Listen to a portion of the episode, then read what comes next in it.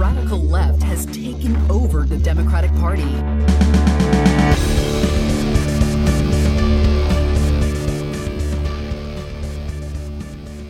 Hello and welcome to Think Progressively, covering politics and all the other chaos life has to offer. We are back. Due to unpopular demand. We're bored. And things are just making us too angry. But this is episode 60 recorded on Friday, May 27th from Milwaukee. I'm Joe. And I'm Jason, On today's episode, we are going to recap some of the headlines we missed while we were away. which is quite a lot since we were away for five I- months. I, don't, there, nothing really happened, right? Joe Biden's president. It's it's going summer. so well. Nothing's going on. Let's talk about it. To the headlines. The fact is that everything he's saying so far is simply a lie. I'm not here to call out his lies. Everybody knows he's a liar. So let's start with the most recent story, the one that we're still getting some information on from a couple days ago. Oh, you mean the, the Buffalo shooting? Not not that shooting. Oh, not that. We, there was one after that. There was yeah, there was another one after the Tucker Carlson fueled white supremacist shooting in Buffalo. There's a different one in Uvalde, Texas. An 18-year-old first killed his grandmother, then drove to Robb Elementary School, where he somehow crashed his car into a ditch Yep. near the school shot at some people who were outside. They were they were coming out of a funeral home across the street. Calls were made to 911 right at that point. They obviously they knew he had a gun. He went inside the school. There were some initial reports that he had been confronted by uh, one of the like school police officers that we have to have in this country for some reason that apparently is not true that was being contradicted Yeah, so there's conflicting reports. There- We're, we're still learning about things like as we're going on right now. But basically, he made his way inside of the school, got inside a fourth grade class, which apparently had like two classrooms that were attached with like an adjoining door. You Yeah. know, like you get at hotel rooms sometimes. Uh, he was inside of that classroom for about an hour, uh, killing 19 students and two faculty members. Uh, we know one was a teacher before he himself was killed by Border Patrol tactical officers. The police say that they believed that he was barricaded inside of that classroom and that all of the kids inside were already dead and that's why they waited so long to enter they treated it as like he's barricaded inside of this room there's no one else alive inside of there with him and they waited for a janitor to bring them keys and for the tactical officers to arrive Am I crazy? what? that's their story as the, the last updates that I saw because police arrived on scene approximately 12 minutes after he crashed his car. As did parents. Right, because that yeah, it, it the school immediately alerted everyone. The teacher inside the school got an alert that there was a gunman inside the school. She went to the door, according to an eyewitness report of 11 year old girl. That report also does contradict the police reports of them saying they thought everyone inside that classroom was dead because she said that once he was in the other room, the adjoining room to theirs, they got the the cell phone from their dead teacher and called 911 to tell them that they needed help because it was their understanding that well the police must not be here yet because nothing's happening this guy's just shooting everyone uh, in this other room. We're going to link to that account that was given. It's it's pretty horrendous. I you think of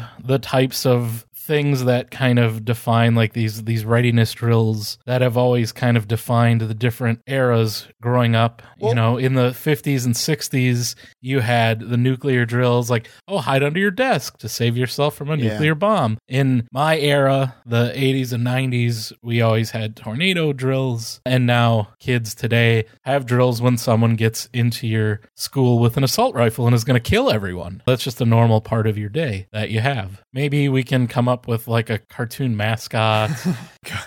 Timmy the AK forty seven. That's you know I'm gonna get you, and you know the kids Arnie can hide the from AR? him. Yeah, uh, and and kids can hide from the assault rifle. Oh my god. Make it a thing. You know, I do remember. So, about this was before the pandemic. I talked to my old music teacher at my old high school, and he was talking to me about their schools or my old school's active shooter drills that they were doing. And basically, what they were doing is they're doing a month every Friday. They would do an active shooter drill for like a month, and it was like a different portion of an active shooter situation. His portion was what would you do if the shooter gets in? What do you do? And basically, this music teacher, I want to make that very clear, a music teacher had to then talk to, these are high scores at least at this point, not even like middle scores or elementary scores like the victims here, are talking these kids through, all right, what in this classroom can we use as a weapon? What can we use as a shield? What can you dive behind? What can what can you do? How will we rush the shooter together to make sure that Only less some of us die. less of us Yeah. get killed? And he told me that, and he was like, I didn't go to school for this, man. Right. I- I'm a music teacher. Well, you know, if Republicans have their way, that will be part of the training to become a teacher. Well, it infuriates me because we've been talking about this for years about how pissed off you and I are that we are having a, a tactical based policing unit in our country. It's always been about brute force, army or military style gear, and they're going over the top every single moment they can. They have to have superior firepower, overwhelming force. And then when it comes time to use that in Texas,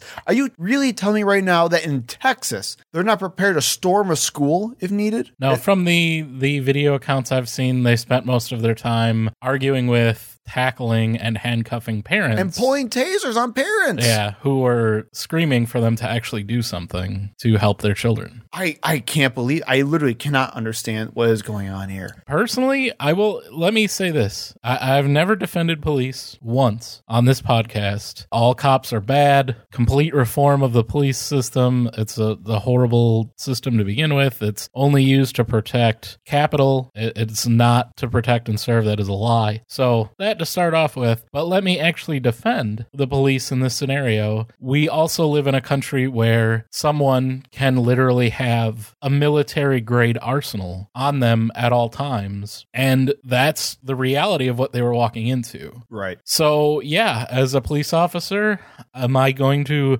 rush through the door when this guy's probably got a machine gun on the other side of it? I don't know. That's that's why I'm not a police officer. There's a lot of responsibility that comes along with that. But they're willing to do it in the middle of the night to deliver a warrant for dealing drugs or someone who's associated with someone who's suspected of dealing drugs they're willing to just shoot first and ask questions later. So it's in this case when you literally there are small children, their lives on the line that they weren't willing to just charge in and deal with what they're going to find inside is surprising, I think. Well, you know nothing will be done about it. Nothing at all will well, be done. n- I, because of the fact that they waited for so long, I guarantee like the police chief's probably going to have to resign. There'll be some people that resign and keep their full pensions because the union will make sure of that. But beyond that, are there going to be any consequences? No, and we'll we'll talk about why. Well, let's do that. Let's talk about. Did you see um some of the aftermath of this? So obviously, Greg Abbott has been on TV a lot talking about the shooting, giving more details. If you guys don't know, Greg Abbott is the governor of Texas, who is actually going to be challenged this year by Beto O'Rourke, who's running for governor. And Beto confronted him. Did you happen to see this, Jason? I did see. Um, you couldn't. I couldn't really hear what Beto was saying most of the time. Is kind of interrupted by You are out of line, sir. Everyone. You are out of line. all those old fat white sheriffs that were on the stage. No, that was Dan Patrick who was yelling. Well, it was him, but there were so there were a couple. There, there were people in front of yeah. it, like that were separating. yeah, the lieutenant governor Dan Patrick, Yeah. who was a lunatic as well. I love the fact that like when Beto goes up to the stage, the sheriffs come in and like are trying to stand between him and the governor, like they're about to break up a fight. I'm like, dude, just standing in front of a stage, you can calm down. Like they were about they were thinking he was gonna lash out at any moment at him. Like, good God, man. You guys jumped in faster than those other officers did at least. Stop trying to grandstand at our grandstanding press conference. But I do highly recommend watching the video of him. We'll link in the show notes. There was also Steve Kerr. If you saw that, I think he did the right yeah, thing. Yeah, the uh, Warriors coach, Golden Yep. State Warriors coach, former basketball player. Yep. He's done this before, but basically he came out after the game and basically instead of answering any questions about the game, he immediately started talking about the shooting and how we need gun reform now. Yeah, So, his political analysis was a little off, but well, I mean, I think he still thinks that He's a Mitch basketball coach. McConnell is the majority, uh, yeah. the speaker of, of the House. But Whatever. You, you got to close. Give him a B plus. So the sentiment was correct, if not the details of his argument. We have a, a related story. Uh, the NRA is getting ready to hold its 2022 annual meeting in Houston this weekend, uh, starting today. Yep. They're perfect timing. for for some reason they're not canceling it, but they are going to have some headlining speakers including former President Donald Trump, Texas Senator Ted Cruz, and South Dakota Governor Kristi Noem. Both the governor and lieutenant governor, who we just talked about, Greg Abbott and Dan Patrick, have canceled their appearances, but Greg Abbott is still scheduled to have a pre recorded speech to be played at the meeting. That's so damn disrespectful. Oh my god. I mean, just imagine having your governor talk about literally in one sentence how horrible this shooting was, and then in the next sentence he's telling another group of people, "Yeah, we're not going to do a damn thing over here. You're fine." And your senior senator speaking at at basically a party for guns. It's a oh, Well, gun yeah, party. Of course it is. and he he has no shame and he's been in the news ted cruz here right after this shooting so after a tragic school shooting elementary school shooting that killed 19 children that were all in fourth grade so 10 or 11 years old generally in his home state I, I'll have to give it up to Ted Cruz. He bravely called for door control after this terrible tragedy that took the life of 19 small children. And what what would door control entail? Uh, well, the quote from Mr. Cruz is one of the things that everyone agreed is don't have all these unlocked back doors. Have one door into and out of the school and have armed police officers at that door, as he told Fox News on Wednesday. So, you know, when someone does inevitably get into that school with a gun, as has happened in multiple other instances where people were confronted with armed officials and just killed them, because that's usually what happens. You know what you're there for. You're going to generally fire before anyone knows what's going on. Yeah. Well, and I okay. Then they won't have anywhere else to go. And they'll all have to run at the person with the gun. Well, and on top of that, I mean, then we were talking about the idea of how that's an absolute fire hazard. Right. Or, But- yeah. So, but then on top of that, I've been to multiple It's like- elementary and high schools. Against building code, your house has to have two. Well, right.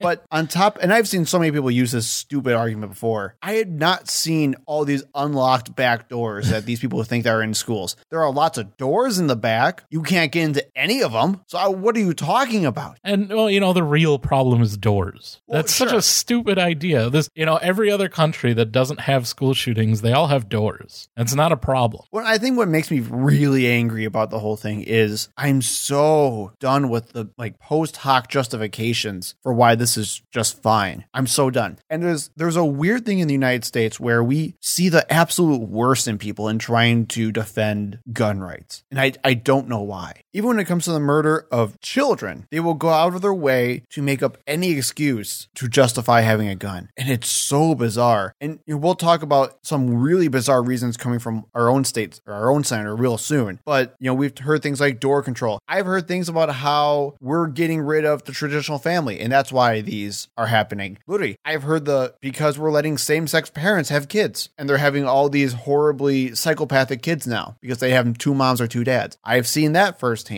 Never happened before we legalized gay marriage. Never once. No, it, it's insane. And I'm so sick sick of this argument of how we have to arm teachers. Yeah. Yep. Th- that is one of the dumbest ideas we've had. First off, just the idea of having more guns in schools where they're on average, on a good average, you're seeing around a what, 20 to 30 students per teacher ratio? Yeah, that's that's mild. Right. That's like So- what I grew up with. So on average, you're going to see at least 20 to 30 students that have a potential to have a gun, even without a shooter. So you're going to have more students either sneak in, do something stupid, or find a way to get to a gun, some pipe possible. But even in the best situations, you're going to have teachers who have no idea what they're doing. They don't want to take this training about gun safety and gun courses, I mean, because they don't want to be the next Marine. They don't want to be John Wick. And we saw trained police officers unwilling to confront the gunman because they were worried that they were going to get shot. But we're expecting our teachers to do it. And what happens, and you know this is 100% going to happen, what happens when the first time a teacher kills a student happens due to this? Oh, it'll just be another bad apple. I mean, literally, that's what it'll be. Well. I mean, like, even by accident, like, I was trying to stop a shooter and I fired, and I'm sorry, I hit, you know, little Timmy. it, it won't matter. It's gonna happen. It won't matter because at the end of the day, people will find any reason to justify having more guns in people's hands. Mm. And they, they say, well, we'll have ex cops or ex military protect our. Why do we need that? That's so ridiculous. Well, and even okay, let's let's talk about that too. So we should have ex cops and ex military because for some reason now they give a shit about veterans, but also they always say like they, we should let them volunteer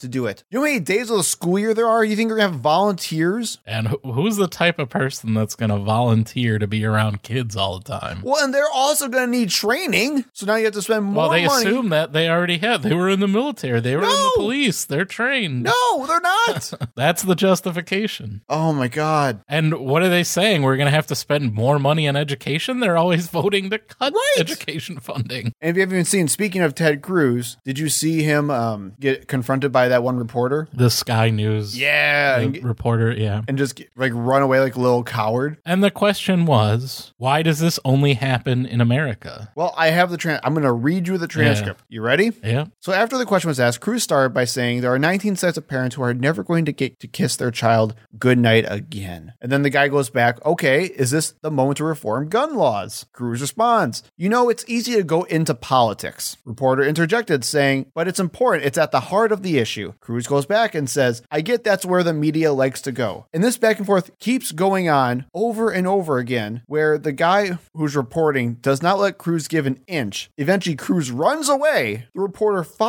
him. Other reporters were also Yeah. asking the same question because they also didn't want him to just be able to run from that, literally run from the question. Right. So he asks one more time, but why does this happen in your country? Cruz really grabs him by the shoulders and says, You know what? You've got your political agenda. God love you. Why is it that people come from all over the world to America? This is the freest, most prosperous, safest country on earth. And stop being a propagandist. That is 100% not true. No, it's bullshit. Stop being a propagandist after I spout my propaganda. Oh my God. And the, the guy asked, why is American ex- that part of American exceptionalism so bad? And Cruz just, you could see the short circuit in his brain where he didn't understand really what that, that question is just, you said American exceptionalism was bad. I'm sorry you feel that way. Like, no, idiot. You didn't understand the question. Is why is that that American exceptionalism, as in we are the only country in the world that has frequent school shootings? Why is that aspect of American exceptionalism happening? And Ted Cruz is like, "Uh, "You said American exceptionalism is bad." Well, it is because it's a stupid idea that has no basis in fact. Well, Ron Johnson, our senator, has an answer. Yeah, yeah. He'll be Ron happy to answer those questions. for hopefully only the rest of this year. No kidding. So Ron Johnson went on Fox Business today to blame schools teaching wokeness for the school shooting in Texas, saying, quote, the solution lies in stronger families, more supportive communities, I would argue a renewed faith. We've lost all of that. We stopped teaching values in so many of our schools. Now we're teaching wokeness. We're indoctrinating our children with things like CRT, telling, you know, some children they're not equal to others and they're the cause of the other people's problems. So our it's the school curriculum that is causing all of the shootings. And when he got challenged on Fox News, by the way, that school shootings happened way before Fox News and Republicans started talking about CRT and wokeness, he responds, Well, I think CRT has been going under the radar for quite some time as well. Wokeness has been, liberal indoctrination has been. This is a much larger issue that what a simple new gun law is going to do. It's not going to solve it, it's not going to solve it. We don't need gun laws. We need to stop teaching about slavery. This is insane. Again, when we're talking about the rationalizations of why we should keep our guns, this is absolutely crazy. And of course, there's other parts in that same interview. We'll link that in the show notes as well, where he just keeps talking about how there should be no federal action on gun reform at all. And that should only be left up to the states. And that's it. And why would all of these senators, Ted Cruz, Ron Johnson, I Lindsey Graham, someone asked him that same, why does this only happen in America question? And he said he doesn't know. He doesn't know why someone would shoot their grandmother, that he has no answers. Why, how, how come none of these senators will say, hey, it's, you know, probably one of the reasons is we have more guns than people in this country, and it's so very easy to get a gun. Maybe that's part of it. How come they won't say that? What is what is the real reason? Patriotism. That, that is it because they just love the Second Freedom. Amendment that much. Well, Yeah. I offer, Am I right? Did I win? I, I I don't think so. I instead will counter with the list of lawmakers that get the most money from gun rights groups, Oh. which you won't be surprised the top 20 are all Republicans. Uh, number one, Ted Cruz. Where have we heard that name recently? uh, who received $442,000, more than any other member of Congress currently. Number two, Steve Scalise, a representative from Louisiana. Number three, the other Texas senator, John Cornyn, who is supposed to be working on the bipartisan gun control legislation. I I don't think that's going to turn into anything for some reason. Uh, number four, Lindsey Graham. Surprise, surprise. Maybe that's why he doesn't know because he's paid to not know the answer to that question. Number five, the turtle himself, Mitch McConnell, who also, oh, he's going to work with John Cornyn to come up with the solution. Yeah, I don't think so. They're bought and paid for by gun rights groups. They're not going to do anything. Number six, Devin Nunes, uh, who is not going to be a representative for much longer. Now he's heading up Trump's uh, social media app. Perfect, perfect move. You know, when we talk about always moving your career in a vertical direction, right? You're always trying to go higher and aim higher. The CEO of a failing social media company. Perfect move. Continuing on the list, we have Wisconsin's own Ron Johnson. Oh, why doesn't he want any type of legislation for gun control? Again, bought and paid for $223,000 contributed to his campaign, followed by Kevin McCarthy, so the other Republican leader in Congress. And then Pete Sessions, also from Texas, and Steve Daines from Montana to round out the top 10 list wow. of people who receive money from gun advocacy groups. And if that weren't bad enough, the big problem why any type of gun control will not happen in this country, the major reason. So, per opensecrets.org, who tracks all of this different lobbyist spending in Washington, since 1998, there have been $189 million spent lobbying gun rights legislation. So, pro gun advocacy groups have spent $189 million to purchase politicians. In that same time, only $28 million has been spent for lobbying for gun control. So, you want to know why we'll never get gun control? Is because there's no money to be made Nope. on gun control, plenty of money to be made on gun rights. To give you like some kind of uh, context for that $28 million, $27 million, and this is separate from the $189 million being spent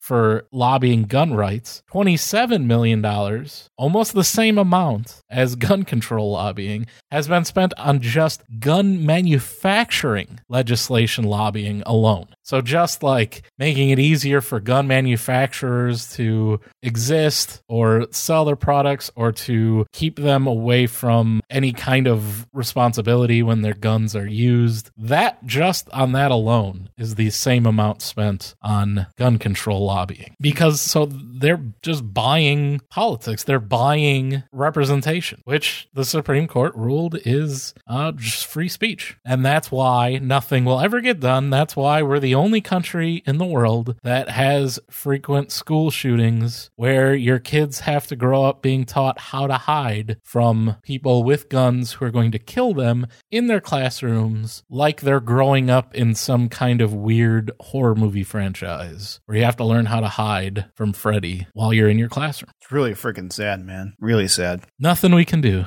Well, speaking of nothing we can do, so there was some news that happened while we were gone. Probably the biggest international story. I nah, I mean it's pretty deep cut. and something that we predicted and talked about previously. So some of you may have known that Russia completely invaded Ukraine, leading to the largest invasion in Europe's history and put us on the brink of World War III. And we can dunk on some of the other progressive outlets out there who were saying that It was never going to happen. yeah, that this wouldn't happen. It was all just US propaganda. I'm not sure which episode it was in when we talked about this potentially happening. I just took it as they annexed Crimea in 2014. They're totally going to invade Ukraine. Like they're amassing troops at the border. It's not for nothing. Oh, right. So we were right. Take that, libs.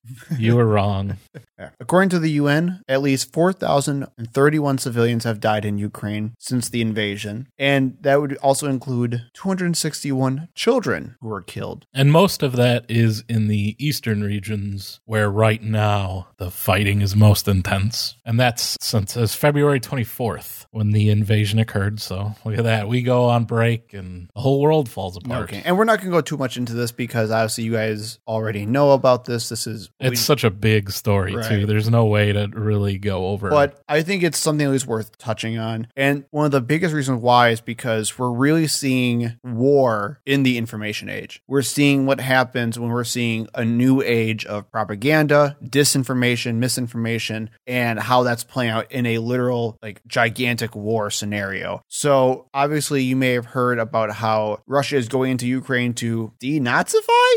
Yeah, yeah. The the Ukrainians are all fascists and Russia's got to step in and save the world from the Nazis once again. Right. But in the meantime, Russia is arresting protesters left and right, legalize calling the action a actual prisonable offense, which is kind of sad. Special military operation. Yeah, if it's not that, you're going to jail, buddy. Don't So, call it an invasion or a war. Ukraine is full of the fascists, not Russia. Yeah, their president is Jewish, but they're all Nazis. Right. And then I think what scares me, Jason, is we're not seeing it now because it's not the hot button issue anymore, right? Now it's unfortunately the shootings, but we saw a lot of pro Putin, pro Russia propaganda from within the United States, especially on things like Fox News. Oh, right. When so when this invasion first, like the first couple days, Tucker Carlson was like, "Yeah, of course, I want Russia to win scary. the war. I want because they, they didn't know what the overall sentiment would be, so they were playing the well. Trump loves Putin, so I'm sure half the country, you know, all of my listeners are going to be pro Putin. So I'll get out in front of it. I'll tell them that they should be pro Putin, and uh, he miscalculated on that one because there is a huge like anti-war sentiment that again it's it's a white person war you don't want to see those kinds of images on tv of people that look like you being gunned down in the streets Yeah. that feels wrong even if you're a fox news viewer Well, right. And I, I will say, I mean, yes, there's been a lot of disagreement, especially around like the European Union about what to um what to do with this whole thing. But I am kind of happy to say that the entire world, for the most part, is in agreement about standing up to Russia in this case. I was surprised. We t- when we talked about this, I said I didn't think that Germany would stand up to I, Russia I didn't think so either. when they were going to invade, because that was the big thing was the the pipeline, the oil pipeline, Yeah. uh, with between Russia and Germany, and they immediately canceled it. And you know the all of the the EU and NATO basically are in agreement to they're not really doing everything they can No, to not, I mean, not by a long shot. Russia. They'll still make some money on Russia, and they're not going to stop their the corporations from their countries from making money with Russia. But they did a lot of the big uh, showy things, like uh, not allowing transfers to Russian banks, things like that. They're still buying Russian oil. Well, right. Because of also those sanctions and supply chain issues from the war, it's causing huge inflation right now. No, it's because we Oh, got uh, money. We got the Build Back Better bill that most of didn't pass. and was like a year ago. That's the reason for inflation, Joe. Because we got Joe Biden in office. those liberals are spending too much money. Well, and it's insane. I mean, I, so I heard multiple economists talk about this. And actually, interestingly enough, if you want to be fully transparent and nuanced about the whole thing, they do say that at least his COVID relief bill, the economists were concerned back at the time that the large sum of money that was being spent, which I would still argue, and actually some of those economists still argue that it was the right thing to do, was a big cause of the initial inflation shooting up. Sounds good. But the idea was do you do that or do you have may, way more consequences down the line that, you know, people are going to not have food, people are not going to have um, actually any money to pay for rent and things like that. So, okay, fine. The rest of it is all to deal with the Russian war, China shutting down, and worldwide trade still recovering from the pandemic. A lot of it is, I mean, so inflation, it's not even necessarily actually inflation, but Well, right. it's shortages on goods. That's what's driving up the prices. And some of it is just plain profiteering when you look at oil prices. I'll say, yeah, um, there are plenty of charts out there right now that are showing that oil production companies are making record profits during this time. and like oil barrel prices have gone down, but oil, but gasoline prices have not because they know that people will pay it. Let's go, Brandon. it's all Joe Biden's fault. It's that $600 check we all got a year and a half ago. I mean, it is really sad though, because when people see gas prices go up, blaming the president is the first thing they think of. And we've talked about this before where no, the president doesn't make gas prices go up and down, especially in this situation. But psychologically, people will say, well, Joe Biden's the leader. It's up to him to make things better. Everyone was blaming Donald Trump for $4 gas when he began his presidency, right? Well, and you, I mean, they were, and then you saw, well, you saw the liberals were, and then you had conservatives correcting them, saying, no, the president doesn't actually affect gas prices the way it, you know, so stop saying it. And immediately they turned around and started blaming Joe Biden for it. It's insane. It's absolutely insane. And they did the same thing with Obama as well, which again drives me crazy. There's just no honesty at all with these people, we will say currently the, you know, the, if you haven't been following it, which you should. The initial assault stalled. Um, it was an assault from you know basically all fronts except for NATO controlled areas like like Poland. But the Russian assault, which is kind of surprising, Russia being so much larger and so much more advanced militarily, but they, their assault stalled out in bigger cities, uh, Lviv, Kharkiv, and uh, the capital, Kiev. So now the Russian forces have moved away from those areas and they're focused on the eastern and southeastern regions, including Mariupol, which there's a million stories um, out of that. Say the tragedy, war crimes, attempted genocide, Mm-hmm. like just a lot of, of, of horrible things going on there. And then, of course, Donetsk and Luhansk, the the regions that most people anticipate Russia will attempt to annex, much like they did Crimea in 2014. So let's bring things back home. You guys also didn't know there was a primary a little bit ago. Well, there actually has been a lot of primaries for a little while, but the recent ones for Pennsylvania, Georgia, North Carolina were really the big start of primary season as far as contested primaries go. With many of the eyes on Pennsylvania, we have two races that we wanted to talk about. And I mean, there wasn't really much drama over the Democratic side in any of these primaries, to be honest. Most were unchallenged. The only real challenged one was the Pennsylvania Senate, which was John Fetterman versus Conor Lamb. And oh god, I don't remember the other guy's name. Sorry, other guy. you got like you got like 10% of the vote, so whatever. Um, Unimportant. That was but his name. yeah, and it's a very unfortunate because he's the only person of color that was running. But um, John Fetterman won handedly in that, taking a large majority of the vote, which is kind of cool. And then had a stroke. And then literally had a stroke and couldn't even accept the win. So uh, it was very interesting, but I think that's a very good win for progressives in that area. I think Fetterman's going to be a great candidate. Who he's going to run against is another story because as of right now, it looks like it's going to be Dr. Oz. And Mehmet Oz, everyone's favorite quack. So the Senate primary for the Republicans were it was a three way for the most part between uh, McCormick, Oz, and Barnett. McCormick was the traditional Republican. He was a hedge fund manager. Weirdly enough, not from Pennsylvania, um, Um, from Connecticut actually. But if you guys don't know, you actually can run for seats that you don't currently live in as long as you move in there by the time you're sworn in. So McCormick was actually destined to win, but then Mehmet Oz came in as Trump's big, I don't know, about Trumpy candidate.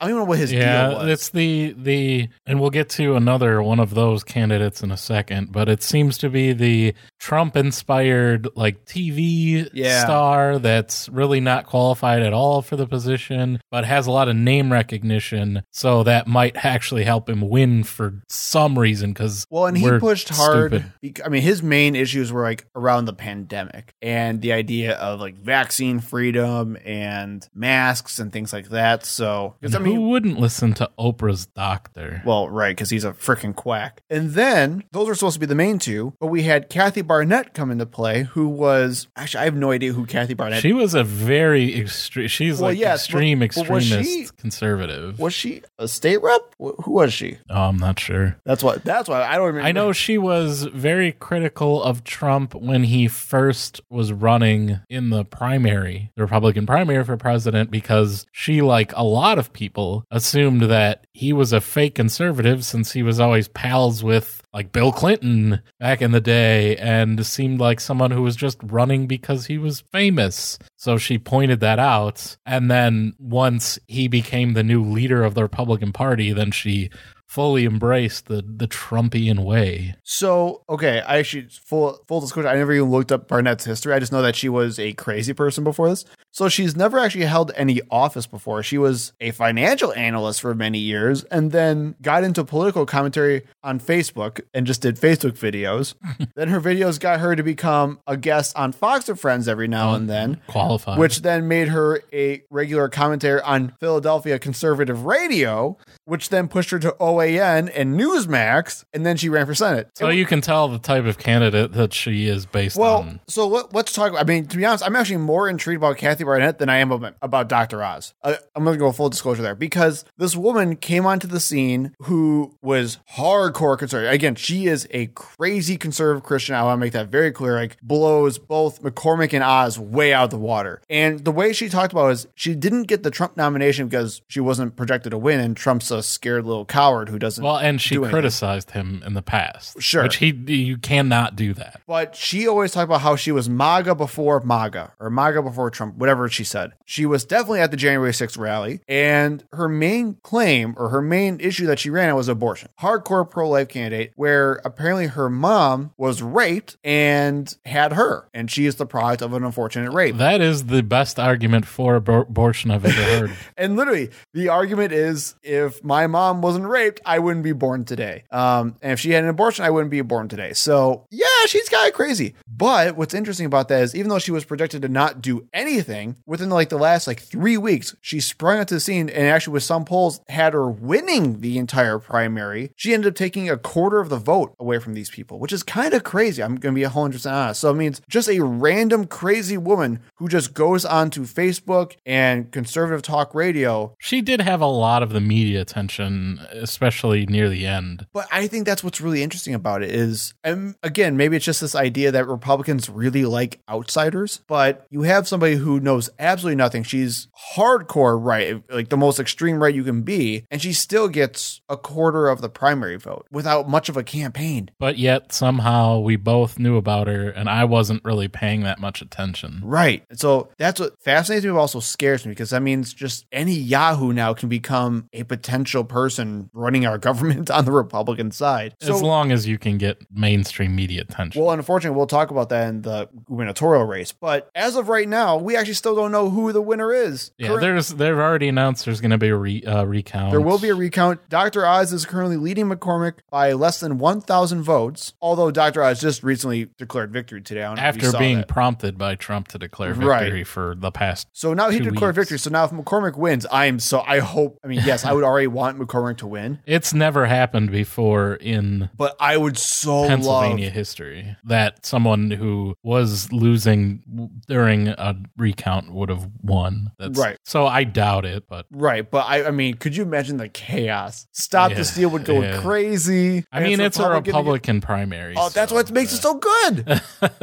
oh, it's gonna be great. So even more so because in the Pennsylvania Republican gubernatorial primary, Doug Mastriano, again, person who is extreme right wing, was at the January 6th rally, ran on Stop the Steal, literally hardcore conspiracy theorist, win hands down. Not even close race. He had several other establishment Republicans running for that race, and this guy who was Trump's pick at the end because again, Trump waits for people who are going to win to make it sound like he's padding his numbers, and the destroys. I, I drew truly, I don't even know what to think about this because my first thought obviously is he'll be an easier opponent to run in- against, but I don't know, man. I ever since Trump, I don't want to take any chances. Yeah, it's all going to come down to turnout. Right. Oh, Well, and what scares me more is so Mastriano didn't have much of a campaign. He was way outspent by the other Republican candidates, but where he had help was actually from the Democratic candidate, Josh Shapiro. So Josh Shapiro wasn't actually contested in his primary.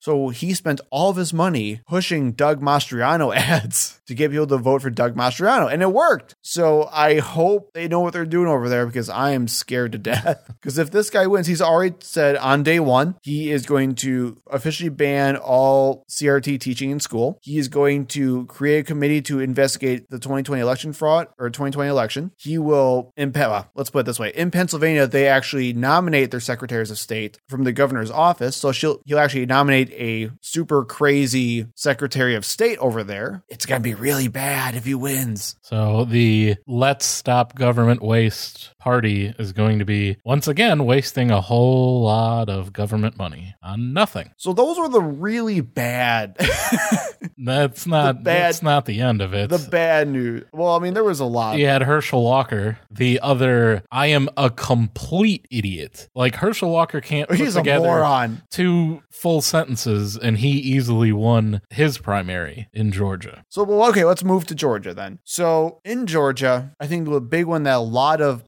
politicos were worried about was Brian Kemp for governor, who is the incumbent, versus David Perdue. So, if you guys who don't know who David Perdue is, he's a former senator, got recently ousted by Jon Ossoff, and a really bad candidate overall, just to be fully honest. He was actually contacted by Trump apparently multiple times. I don't know if you saw these stories, Jason, but apparently, like, he was at several different dinners where he would show people his phone, and it was just tons of calls from Donald Trump trying to get him to run for governor. So he eventually says yes. And the reason, obviously, Donald Trump hates the governor of Georgia is because he refused to do things that he cannot do, which would be overturn the election in Georgia Yep. for Donald Trump. So David Perdue, who is a very establishment, quiet Republican, becomes the Stop the Steal candidate. One of the richest Republicans in the Senate when Yep. he was there. and just started talking about nonstop conspiracy theories. People were concerned because they thought that Perdue had name recognition and that he was going to do very well against Brian Kemp because there was a lot of issues with Brian Kemp after the um, 2020 election. Not so. Yeah, Kemp not won- close at all. Kemp won by over 50 points and destroyed David Perdue. And also, the incumbent Secretary of State won in Georgia that uh, Trump had called for. Yep, also not close. Yep. Well, it called for his removal to be the, Well, the Secretary of State that Trump basically asked to find, you know, the uh, That was Brad Raffensperger. right Yeah. to find the votes to to overturn the election. I need 80, 700 votes or something like that. Right, whatever it was. right. Well, so he won, and that's again somebody. So that kind of contradicts all of these pro-Trump candidates winning when some of the like the candidates that Trump hated the most in Georgia, the the people that he thinks cost him the election, uh, won Well, easily. And I think it's worth noting as well that both Brian Brian Kemp and Brad Raffensperger, while they defied Trump, they're not anti-Trump. Both Brian Kemp and Raffens- Raffensperger said they would support Trump in the next election if he ran. They obviously had the super controversial voting bills that were put forth in Georgia, which caused huge controversies, including the MLB moving their All-Star game out of Georgia. So they're Trumpy, but not Trump Trumpy? doesn't like them. right. Is really what it boils down. So it's interesting to see like where Trump's influence goes. I mean, obviously, I do think people are overblowing Trump's endorsements for a lot of these people. So like we talked about the Ohio primary a while back, and JD Vance was the one that won in that race, and everyone was trying to say that Trump won, you know, because JD Vance was the most at-risk candidate, even though JD Vance was still by far the most like the front runner of that race almost the entire time. So I don't know. Another loss I will say that Trump did have though was in North Carolina, and this is probably my favorite news of the night. One of the worst Republican congressmen. Dude bro in a wheelchair, Madison Cawthorn, has been ousted in his primary, which I can not believe and I'm so happy about. Yeah, I mean the circumstances I'm not entirely thrilled with, but yeah, I'm just glad he's gone. He's horrible. Like I don't care that yeah, it's he's probably a victim in this and that his party turned on him after he Oh, totally. he uh, became a whistleblower with some of their activities. But whatever, he sucks. Well, let's let's talk about it. So, I think Madison Cawthorn, yes, could have been a victim, but at the same time was also by far his own worst enemy, right? So he became really infamous in the Republican circles after he had the whole Coke and orgies interview, where he said, "Yeah, lots of Republicans invited me over to have cocaine and orgy parties." That pissed off a lot of Republicans, even to the point where um, Senator Thom Tillis from North Carolina put in, I think, what it was like three million dollars or something like that into running against Madison Cawthorn. Hey, you don't. T- uh, rule number one of the cocaine orgy club is you don't talk about the cocaine orgy. Apparently not. Uh, didn't he get divorced like really quickly? Cawthorn? Yeah. Yeah, because he fell for the honeypot. Was that? I gotta look this up now. Oh, where he fell for literally a Russian spy and was feeding in information to a Russian spy, allegedly. yeah, there, he was only married for eight months. Yeah. which Did you do you not know the story of this? No, I. Oh I my mean, God. I heard when he got divorced, Let's- and I was like, let's like, talk I about- don't. I don't like getting into people's personal stuff. Let's talk. Jason, it's incredible. So they go. Oh, I can't remember exactly where it was. Oh, I- boy. they go to, I believe, like the Nordic countries, and they go like on this huge. As him and his buddies go on this huge like casino trip. All right, sounds good. Then they decide that they're going to cross the ocean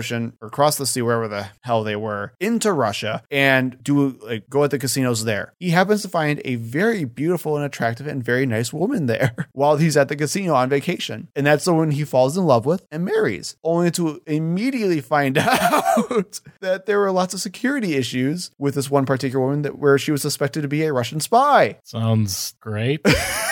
so, a compromised member of Congress. Oh, totally. And that's like just the beginning of all his crazy scandals. So after the Coke and Orgies party, if you guys haven't heard, there was also the picture of him wearing lingerie. Yeah, I saw that. He looked like he was having fun. He was having a great time. He looked also coked out of his mind, to be honest. he got cited twice for going into an airport with a loaded handgun because he's an idiot. Got to bring your gun everywhere with you. And then the most recent one was of him humping his friend, like his friend's face, while in a hotel room naked. I believe we call that a blowjob where I come from. No, that was way too aggressive to be a blowjob, man. that that kid did not want what was happening to him, and it, it was just so bizarre. And my favorite, my favorite part about that whole video is he, like all of these stories, he has to go on and like rebut because it's so bad. and he does it in the dumbest way possible. So for the video of him humping his friend's face naked, he goes out and wheels in front of a like an American, a gigantic American flag. Of course. and goes how disgusted he was and how disappointed he was about how these horrible like activists who are trying to smear him by posting and releasing a video of Was him. it was it released by the Cocaine and Orgies who knows Club? we still have no idea but my favorite part about it is that he said about this video from his early 20s Isn't he like the dude is 26 his early 20s Yeah. is two years ago man he humped his friend's face like three years ago Yeah, and well, that's what I mean. Like, I I don't care about any of that. That's his own personal business. So, like the fact that that's like this huge scandal that loses him the election, I don't necessarily agree with that. I'm I'm glad he's gone. Like I said, he's horrible. One of the worst senators cheered on the January 6th Yeah. insurrection. I'm glad that he's no longer in office. He shouldn't even be eligible to run. He Oh, is- I, I completely agree. yeah, he committed treason against the United States. And if I will also say, if you're not like Jason, although Jason, I would also recommend you do it too. just look up Madison Cawthorn's Wikipedia page. Just do it because it is absolutely hilarious. I, I feel bad for him because unfortunately he did get into a car accident. That's why he's paralyzed. But every story in the Wikipedia article is like basically the article saying, and Cawthorn said blah blah blah blah blah blah blah. But that's not true because blah blah blah blah blah. And like it's this article that's just fighting against itself the entire time where he has to like debunk Cawthorn's own personal story. It's the wildest roller coaster I've ever seen in a Wikipedia article. So if you haven't, go check that out because it's hilarious. But at the end of the day, he did very closely lose, by the way. It wasn't even like it was a blowout. He just barely lost to State Senator Chuck Edwards. Two days later, he did concede, or he did concede right away, but then two days later, he did tweet out this, which I thought was very fascinating. Quote, when the establishment turned their guns on me, when the Uniparty coalesced to defeat an America First member, very few people. Yeah, right. Like you mean the the GOP? Like I don't know, man.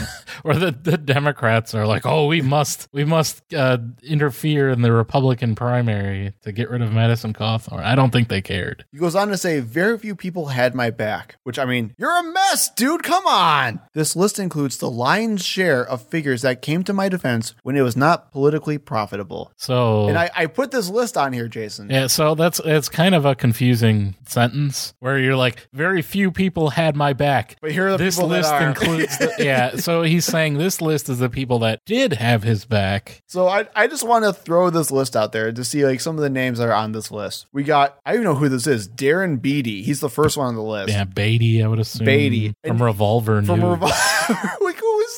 Revol- like, who is that? Uh, this is the first person though. He's the That's first number guy. one. We have Tucker Carlson, Who was probably also not invited to the cocaine orgy parties. So that's, Marjorie Taylor Greene, she definitely was at the cocaine orgies. President Donald J. Trump. He's the head of the cocaine orgies club. And I, this is my favorite one. The great Charlie Kirk. No one's inviting Charlie Kirk. That's Why did you put the great Charlie Kirk? I oh my god. Steve Bannon, Steve Bannon got banned from the cocaine orgies because no one wants to see him naked. Wendy Rogers, I don't know who that is. and I, I also love that some of these have a period after their name and some don't.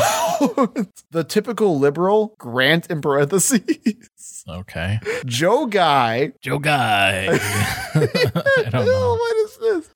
Chairman Michael Whatley. I don't know who that is. Nope. Joe Kent, who I, whom I endorse wholeheartedly. Don't don't know who that is. Republicans for National Renewal, which sounds like a pack. I have no idea. They gave me money. The NRA. Yeah. uh, as we talked. about. Alex Bruesewitz, Don't know.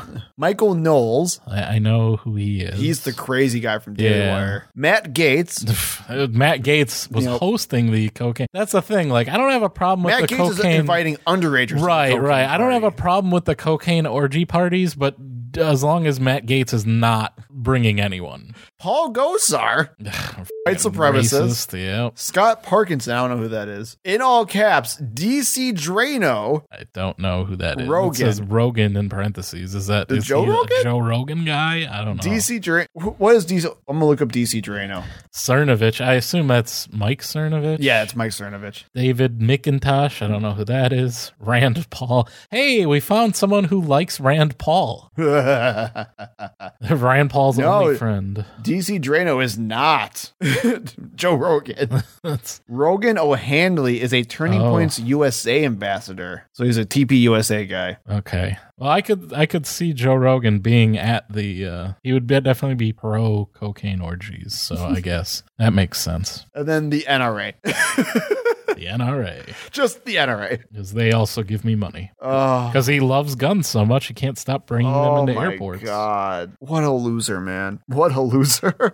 I'm so glad he's gone. I mean, don't get me wrong. The guy who beat him is also pretty bad. He's not Madison Cawthorn bad, though. Right. And yeah. my- yeah. Madison Cawthorn not not uh, qualified at all to be a congressman was horrible. Well, and what makes this even better is that Cawthorn was also, well, he basically said it on Twitter that he was going to run against the um the Republican Party guy. So basically, he may even try to run as a third party candidate still. Please do. America First Party, Please. Madison Cawthorn. Oh, it'd be great. Every Republican who loses these close races needs to run in the general as a third party candidate. Oh. So, but at least we have a little bit of good news from the primaries, and that Madison Cawthorn will no longer be a leader of the United States of America. So let's get to some of these little bit quicker news items uh, before we close it out. All right. We this is kind of like uh, very recent news. Sources indicate Joe Biden is nearing a decision on canceling ten thousand dollars of student debt per borrower. Cancel culture, am I right? this decision is met with some skepticism and pushback from people that were hoping for more, say up to fifty thousand Yeah. in student debt, which would be more helpful.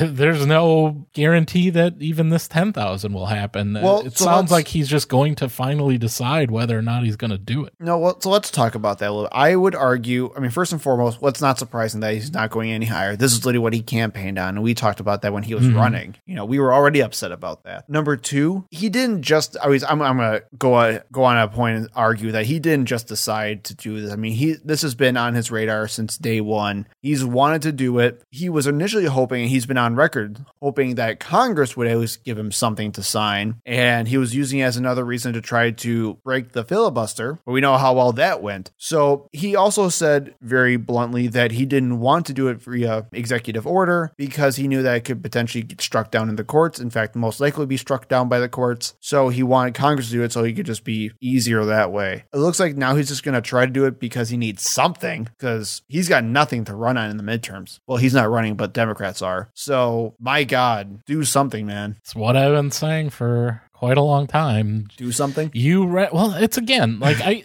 Everyone keeps making every excuse in the world for Joe Biden of like why he can't get anything done. He ran his campaign as The guy who can get things done. everybody else, the more liberal, the more extreme, you know, Bernie Sanders cannot get anything done because they're too extreme. I, Joe Biden, I'm beloved by everyone, both sides of the aisle. No malarkey. Yep. I'm going to get it done. And he didn't do anything. And it's not, ha- and he, he can't get anything done now. Yep. So I'm I'm not taking any of those excuses. Like that's the entire thing that you ran on was that you were the one guy that was going to be able to accomplish something because you're a lifelong beloved politician and you're going to be able to reach across the aisle and work with your old buddy John McCain. Oh wait, no, he's dead. Um I'll find somebody else that loves me and we'll we'll get it done. And it's not him. He can't even get his own party no, unified. you can't. So I would much rather have uh, Elizabeth Warren or Bernie Sanders in office that is pushing a much more aggressive agenda Well- and not getting anything done And they probably could do a much better speech too while you're at it. versus Joe Biden, who is not trying to do anything. And even the little that he did run on, he's not able to accomplish. Yeah, I agree. And you have a story about uh, Canadian Kermit the Frog here I next. do. So, Can- Canadian Kermit the Frog, Jordan Peterson, or Dr. Jordan Peterson. Jordan B. Peterson. Jordan B. Peterson came out of the woodwork to be a douchebag and then quit Twitter in a huff over insults on Twitter. So let's talk about that really quick. For those of you who don't know, the most recent issue of the Sports Illustrated swimsuit edition came out featuring Yumi Nu as Does that that still exist? I thought that would die as soon as internet Well, porn became a Tell thing. me about it. So, nope, it still exists, and Yumi Nu is on the cover of it. And for those of you who don't know, Yumi Nu is a plus sized model. Sounds good, right? Well, this is an erosion of Western values for sure. Well, Pearson came back with, again, taking a break from Twitter because he was trying to do a mental health experiment, quote unquote. Um, this is actually cultural Marxism. No, it gets even better, right? to tweet a picture of the cover of the issue saying, quote, sorry, not beautiful, and no amount of authoritarian tolerance is going to change that. I don't. f- I don't find this woman attractive enough. and you will not make me find her attractive. So he said that, and the entire internet basically replied saying, "Dude, you look like a bag of mashed potatoes." He looks rough ever since he, Oh, he looks uh, so bad. he was in a what a coma in Russia, recovering from a benzodiazepam addiction, and because people and he had and his daughter gave him COVID. And because people were mean to him on Twitter, he basically did the equivalent of like, before I leave this Facebook page, I'm going to leave this very long comment about why I'm leaving this Facebook page and just rant about how bad Twitter is for your mental health and how mean people are and said that he was leaving Twitter altogether. While I'm being mean to someone else, Well, okay, that I want to make this very clear for me how crazy this sounds. Jordan Peterson, beloved figure on the right, and the father figure for crazy people, came back onto Twitter just to insult and bully a swimsuit model. That's it. That was his only reason. And people who stood up to him freaked him out so much that he left Twitter entirely by ranting. And you know the best part is? There's a really cool line in this Newsweek article about how even though after he said he was going to leave Twitter, he then tweeted like four more times in the same day. that's everyone who says they're quitting Twitter. Now, this is such a nothing story. I understand, but one, I also just want to love laughing at Jordan Pearson. I- So I want to have a funny story about how we can laugh at Jordan Pearson. Number two, I want to make this very clear. This is what like internet conservatism is now. This is all that it is. It's just trolling and bullying people And then playing the victim and then playing the victim. and saying that you were canceled. So when we hear about any of these people who are doing this, remind him that what we're considering cancel culture or leftist extremists, all it is for conservatism today is unnecessary bullying of other people and then playing the victim card. That's it. And I'm going to be honest, Jason, this kind of scares me in a way where like if that's all that conservatism is today, I don't know where that's going to lead because if they have absolutely no foundation other than just bullying and making sure other people suffer, it's going to get so much worse. Well, let's uh let's kill your lighthearted story uh, with our final story of the day. Uh, Speak of things getting worse. And we're just going to briefly touch on this. We had a whole episode about it, but it definitely is a news story, one of the larger news stories um, over the time that we were gone. Roe v. Wade will be overturned by the Supreme Court, as we predicted. Yep, that's it. Story's That's- over. That's pretty much the whole The story. world sucks, right? There was a. Hey, Jason, aren't you glad to be a guy? you know what freedom I we still have? have my privilege. I don't. Yeah, I can reproduce all over the place with no consequences. Ew, I don't like that phrase. You're in my basement. Watch where you sit. So this was a leaked majority opinion draft by Justice Alito, uh, which, by the way, the the biggest concern that the Supreme Court has over this is that this opinion got leaked, not that they're destroying our democracy and bodily autonomy for millions of women going against the will of the people. Uh, it's that this got leaked in the first place. Some of the quotes from this draft We hold that Roe and Casey must be overruled. The Constitution makes no reference to abortion, and no such right is implicitly protected by any constitutional provision. Uh, you know, the Constitution doesn't uh, really mention a lot of things that we have federal laws about. I was just gonna say say that. drugs. the Constitution doesn't say anything about that, but it's uh, but that's the cornerstone of his art. Did you read his opinion? I yeah, I read like the first couple pages. It's very it's like what 38 pages. It's very long. Right. And for the record, for those who want to, you don't have to read the entire opinion. I would highly recommend reading through them because it is freaking crazy to do so. The entire bit of this argument was all about how literally abortion isn't in the Constitution, therefore we shouldn't have it. And B, the language he uses in the arguments can be easily supplemented for many other rightful decisions by the Supreme Court. Well, I think specifically it targets the 14th Amendment. Well, that's the point, right? Right. Because the 14th Amendment was used in these other cases. So when he's talking about these things and people brought these criticisms in the hearings saying that you do realize if you overturn this the way you will have it or the way you're arguing for it, you will overturn Loving versus Virginia, which is the idea of interracial marriage or the whole idea of getting contraception. I think it's like something versus Griswold. So forgive me about that. And he he addresses that in his majority opinion, but it's so poorly written. He literally says that yes, I understand and acknowledge that the way I wrote this could easily sum out for any other 14th Amendment decision, but where this one's different is because this one kills babies. I, I I'm not kidding. And that- there are plenty of people that say contraception kills babies. And that is that's not a direct quote, but it's a pretty damn close paraphrase. Phrase where the only reason why he thinks that this is gonna be fine, but the others aren't, is because this specific decision, or Roe v. Wade and Planned Parenthood v. Casey, kills babies. That is it. That is what our Supreme Court has come down to. There is no actual good precedent for this. Not at all. The other quote I have from that decision is Roe was egregiously wrong from the start. Its reasoning was exceptionally weak, and the decision has had damaging consequences. Which you know are the killing babies. Right. And far from bringing about a national settlement of the abortion issue, Roe and Casey have inflamed debate and deepened division. Who cares? There's plenty of other Supreme Court decisions that have inflamed debate and deepened division, like say, oh, the Thirteenth Amendment.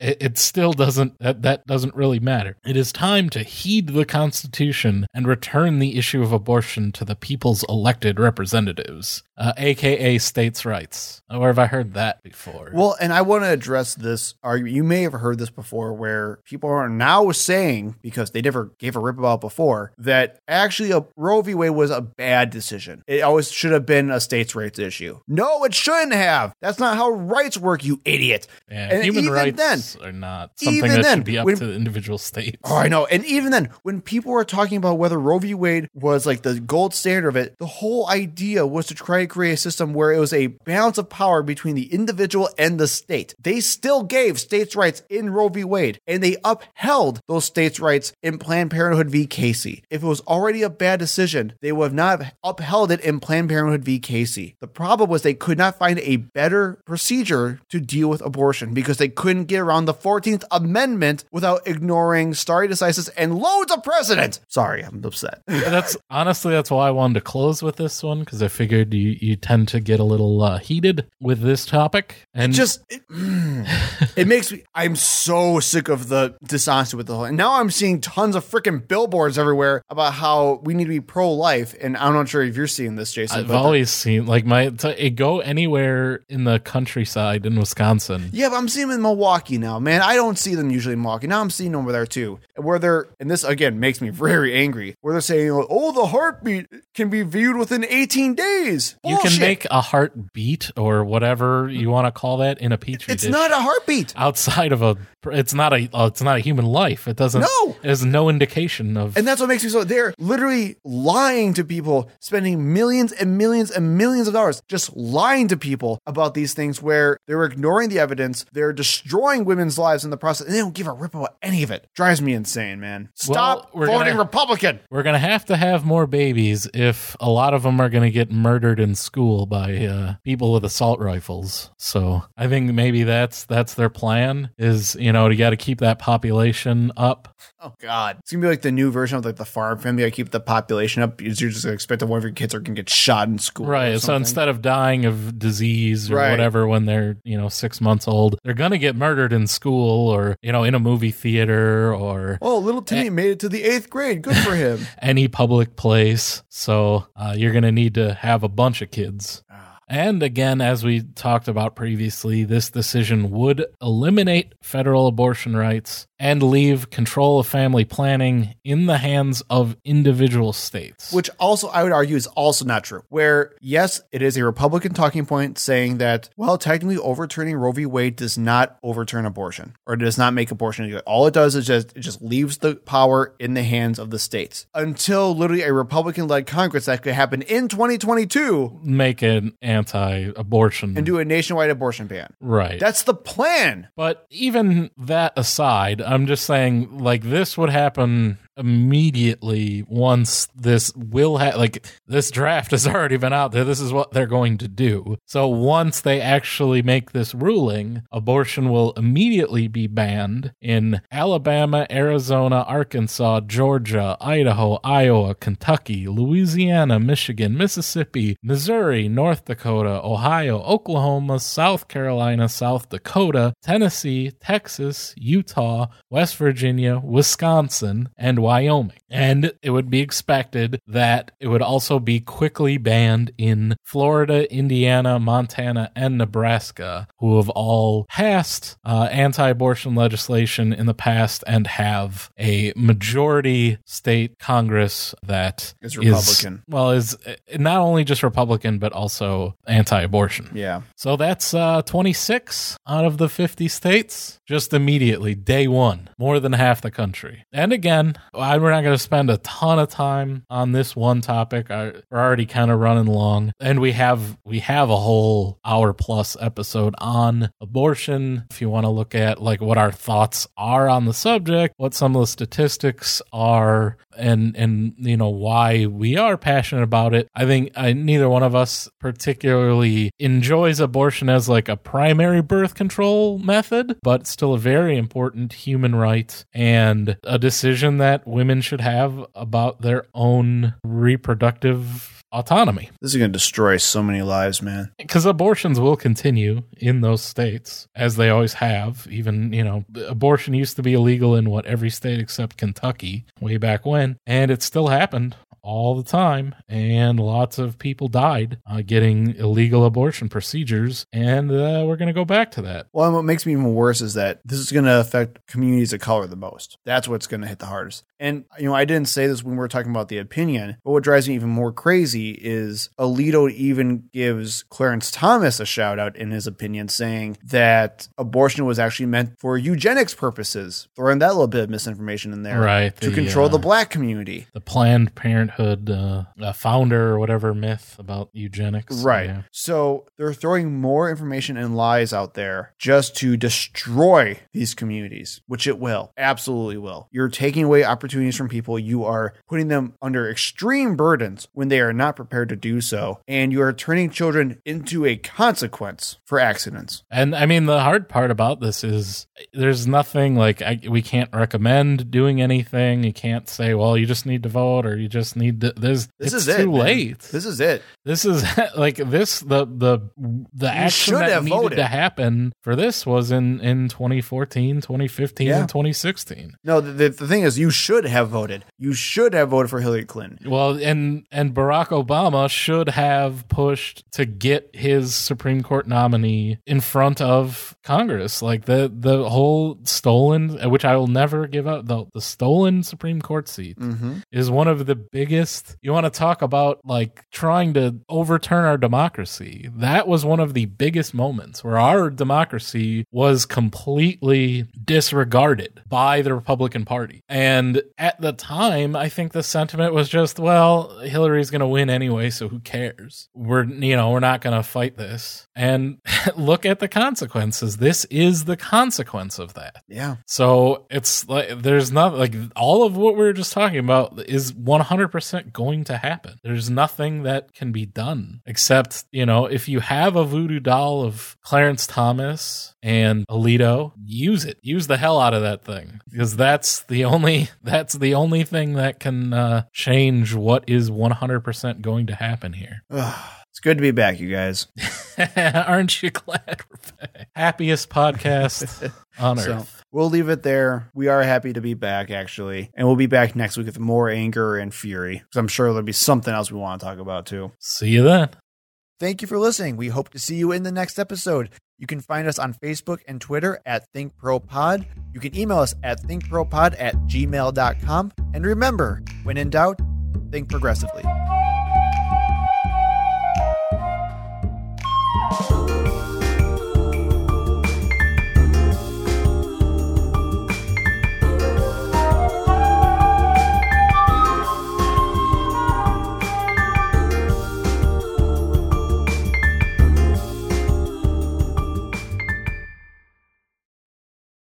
Because I'm a crazy motherfucker.